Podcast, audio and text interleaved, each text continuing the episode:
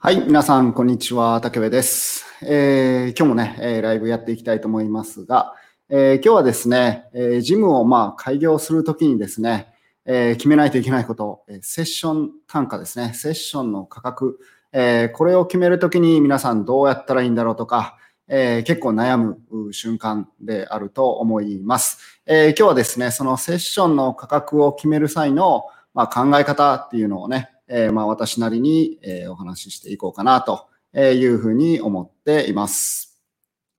えー、まずはですね、まあ、あ皆さんそれぞれね、えー、考え方あると思うんですが、まあ大きく分けて2つの考え方なんじゃないかなと思います。えー、1つはですね、えー、まあこう、いくら稼ぎたいのかと、自分の収入からまあ逆算してね、えー、考えるという考え方ですね。えー、そしてもう一つは、えー、周りのライバルとか、あ周りのジムの相場を見て決めるというような考え方。まあ、この2つの場合があまあ多いんじゃないかなというふうに思います。そして、私がですね、えまあ、お勧めするというか、えまあ、私自身があどういう考えでやってるかというと、え自分のね、収入から逆算して考えるということです。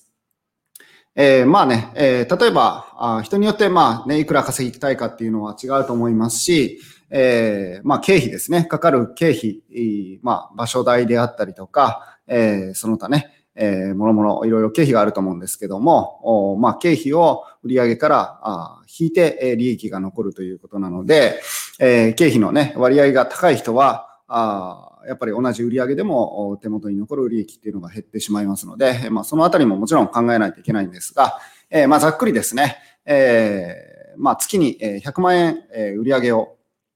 え立てるとえいうふうに、えまあ決めた場合ですね、え決めた場合、まあ例えば単価があ1万円であれば、あ100人ね、え100回セッションをすればえ100万円ということで、えまあ、達成ということになると思うんですけども、えー、例えばこれが、あ1本のセッション単価を8000円にすると、えー、125本、えー、月にやらないといけなくなると、えー、指導しないといけなくなるということですね。そして、えー、まあ、8000円だったら125本。これが、まあ、仮に5000円と、えー、1時間のね、セッション単価を5000円で設定すると、えー、100万円に到達するには、まあ、200本ですね、えー、パーソナルトレーニングのセッションをしないといけないとえー、いうことになります。ということは、えー、だいぶね、えー、1万円と5000円って、えー、単価をね、えー、設定することで、えー、同じ売り上げに到達するのに100本、もしくは200本という形で、えー、セッションのね、数も2倍、えー、しないといけなくなるというようなことになります。で、えー、まあそういうふうに考えていくと、やはりね、個人一人で、えー、授業をしていくということは、まあ自分一人だけ、えー、なので、えー、まあ時間にね、えー、限りがあるわけですね。えー、他にね、えー、助けてくれるスタッフたちがいるわけでもないので、えー、一人でやっていくっていうことは、もう自分だけの時間なんですよね。そしたら1日ね、え、8時間働くということを考えたときに、えー、じゃあ果たして、え、200本のパーソナルトレーニングセッションを、え、毎月できるだろうかと。えー、まあね、それだけお客さんが来てくれるとしても、え、自分の体とか、自分の精神状態とか、えー、あとは本当にいいパフォーマンスができるのかということを考えると、えー、月にね、毎月毎月200本の、えー、パーソナルトレーニングのセッションをするっていうと、えー、かなりのハードワークなあわけですよね。っていうことを考えると、じゃあ、えー、そもそも100万円を売り上げるというのが、えー、無理があるのか、えー、もしくは、あ一本のね、セッションの単価が安すぎるのか。えー、まあ、こういうふうにね、考えていかないといけないとえいうわけですね。で、私の場合はですね、えっ、ー、と、まずは、8000円で、えー、大体ね、1本の単価を8000円ぐらいで、えー、最初設定をしていました。はい。で、まあ、これもね、えー、私の稼ぎたい収入からあ考えて逆算をしていって、えー、まあ、この時はね、え、開票投資は、えー、毎月ね、150本のパーソナルトレーニングをするというふうな形で、まあ、目標をね、え立てていたんですよね。うん。で、そういうふうにして、まあ、始めて、まあ、実際ね、達成、えー、できてきたんですけども、えー、特に3年目ですかね。3年目は、えー、月150本っていうのを達成する月がね、え、かなり増えたんですけども、ただね、え、ほぼほぼ、パーソナルトレーニングセッションを朝から晩までやって、えー、ぐったりして終わるというような形になってきて、まあ自分のね、えー、まあ体力、精神状態からしても、えー、これはあまり良くないんじゃないかというふうに考えて、まあ、今までね、2段階値上げをしてきました。はい。え2回ね、え値上げをしてきましたので、えまあ、あの、大切なことは最初にもちろんね、決めないといけないんですけども、えジムをオープンするときですね、値段を決めていかないといけないんですけども、え何もね、えそれをもう一生変えてはいけないというわけではないですからね。はい。え、もちろん自分が経営しているジムなので、もう自分の自由です。自分の裁量だけ、自分が明日から、え、まあ、セッション単価を例えば2万円にする、3万円にするって決めたら、えー、そういうふうに告知をするだけで、えー、そういうふうになるわけですから、えー、自分でね、えー、後からいくらでも変えられますので、もちろんね、お客様に説明をしていかないといけないですけども、えー、まあ、最初にね、えー、考えすぎて、えー、まとまらない。えー、だからオープンできないということではなく、まあ最初は、えー、自分がまずその時ね、えー、これが適正だと思う金額にして、えー、そこから、あまあ値上げをね、えー、していけばあいいんじゃないかなと、えー、思っています。はい。やはりね、あまり安すぎる、まあ、例えば5000円とかで、えー、一本のね、セッションをやってしまうと、やはりクライアントの方が来てくれると嬉しいじゃないですか。えセッションを受けたいというふうに言ってくれると嬉しいんですけども、えー、クライアントの方をたくさんこう指導しても、えー、売り上げがどんどん上がっていかないわけですよね。はい。まあ、200本やって100万円ですからね。はい。っていうふうに考えると、まあ、お客さんがこう来ても、えー、自分の体力的にはこう地獄な状態になるわけですね。えー、朝から晩まで、えセッションがぎっしり毎日入っているということはありがたいことなんですが、えー、自分の体としては、あ地獄のように、え感じるようにだんだんなってくると。そして、えー、お客さんが来なかったら来なかったで、もちろん売り上げは全く立ってこないということになるので、えー、お客さんが来なくても地獄と、えー、いうことで、クライアントが来ても地獄、来なくても地獄という、まあ、負のね、スパイラルにま入ってしまうわけなので、価格設定っていうのは本当に重要だなと思います。で、まあ、人によってはですね、周りのジムの相場に、相場で決めるとえいう方もいるんですけども、まあ、これはあんまりお勧めはしないですね。まあ、参考までに周りの相場を調べるっていうのはいいと思うんですけども、えー、それと、まあ、自分のサービスとは、まあ、全くね、え、人が違うわけなんで、え、別と切り離して考えて、えー、くのがいいんじゃないかなと思います。あんまりね、周りを見る、えー、見すぎると、えー、例えば、あ、あの人でこの価格なんだと。えー、じゃあ、えー、まだ若い自分はもうちょっと下の金額で、え、サービス提供しないといけないんじゃないかなとか、え、そういう感じで、まあ、こう余計な、え、気持ちがあこう入ってくるわけなんですよね。なので、え、やはり独立して、え、やっていくということであれば、まあ、やっぱり自分は自分なんで、え、自分がね、え、思うように周りの価格であるとか、周りの先輩後輩とか、えー、自分の先生とかあっていうことに、まあ、縛られずにですね、えー、価格を決めてい、えー、けばいいと思っています。そして、えー、まあ、同じパーソナルトレーニングジムでも、まあ、私のようにもう全く一人でやっている、えー、ジムもあれば、えー、数名ですね、5人ぐらいトレーナーが所属しているとか、えー、もっとですね、えー、10人、20人、えー、規模の、え、トレーナーが所属しているというような、ま、ジムもありますよね。え、そういうジムとやっぱり比べてしまうと、え、やっぱり違うわけですよね。え、たくさん、え、トレーナーを抱えているジムでは、え、まあ多少ね、え、トレーニングの、ま、単価を下げたとしても、え、その分、ま、数をね、え、こなせるわけですね。10人、20人トレーナーがいたらかなりのパーソナルセッションの、えー、数をこなせるということで、えー、やはりね、そこと戦っていくためには自分もね、えー、そこに合わせて値段設定してしまうとかなりしんどい思いをするんじゃないかなというふうに思います。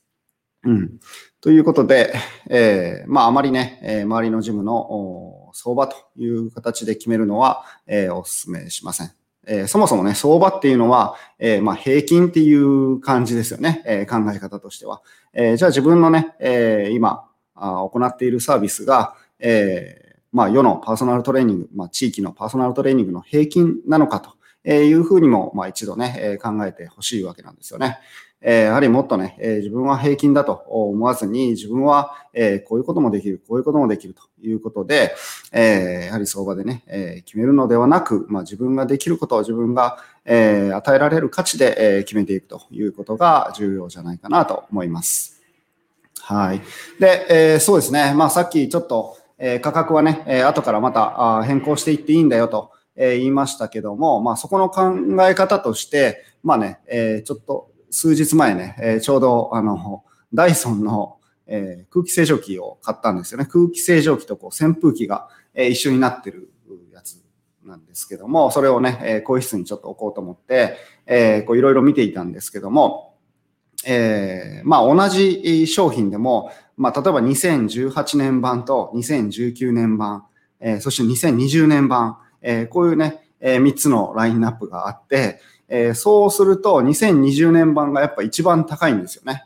えー、こういうふうに言われると、みんな、まあ、そりゃそうでしょうと。新しく出たやつが一番高いでしょうと。えー、まあ iPhone とかでもね、えー、まあ大体の場合は、えー、前に出た iPhone よりも今回発売される iPhone の方がまあ高いというふうに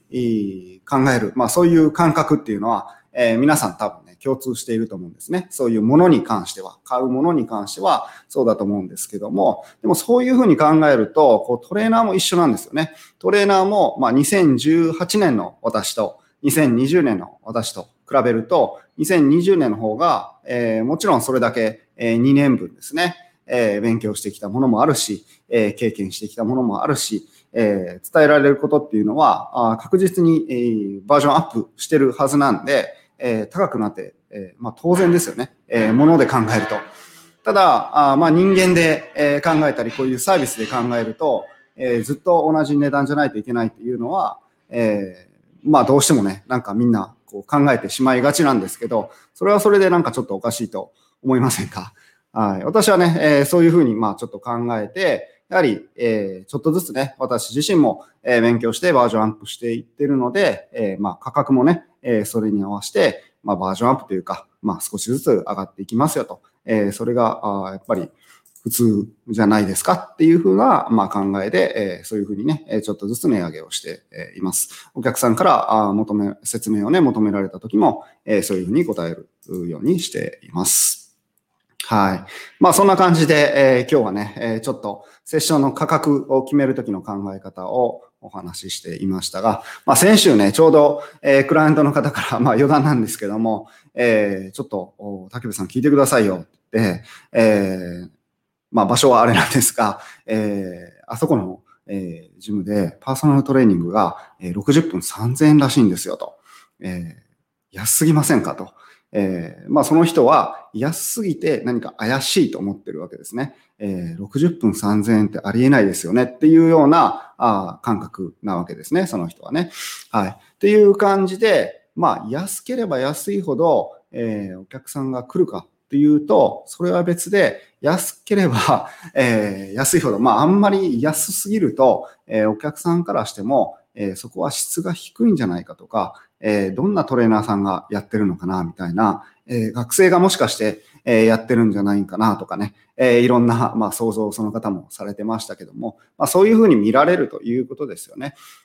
なので、えー、安ければいいというわけではもちろんね、え、高ければいいということで、どんどんえ金額をね、えいっぱい上げていきましょうという話ではなくて、えやっぱり安すぎるっていうのも、え逆にね、えメリットと感じる人もいるかもしれませんけども、デメリットとして考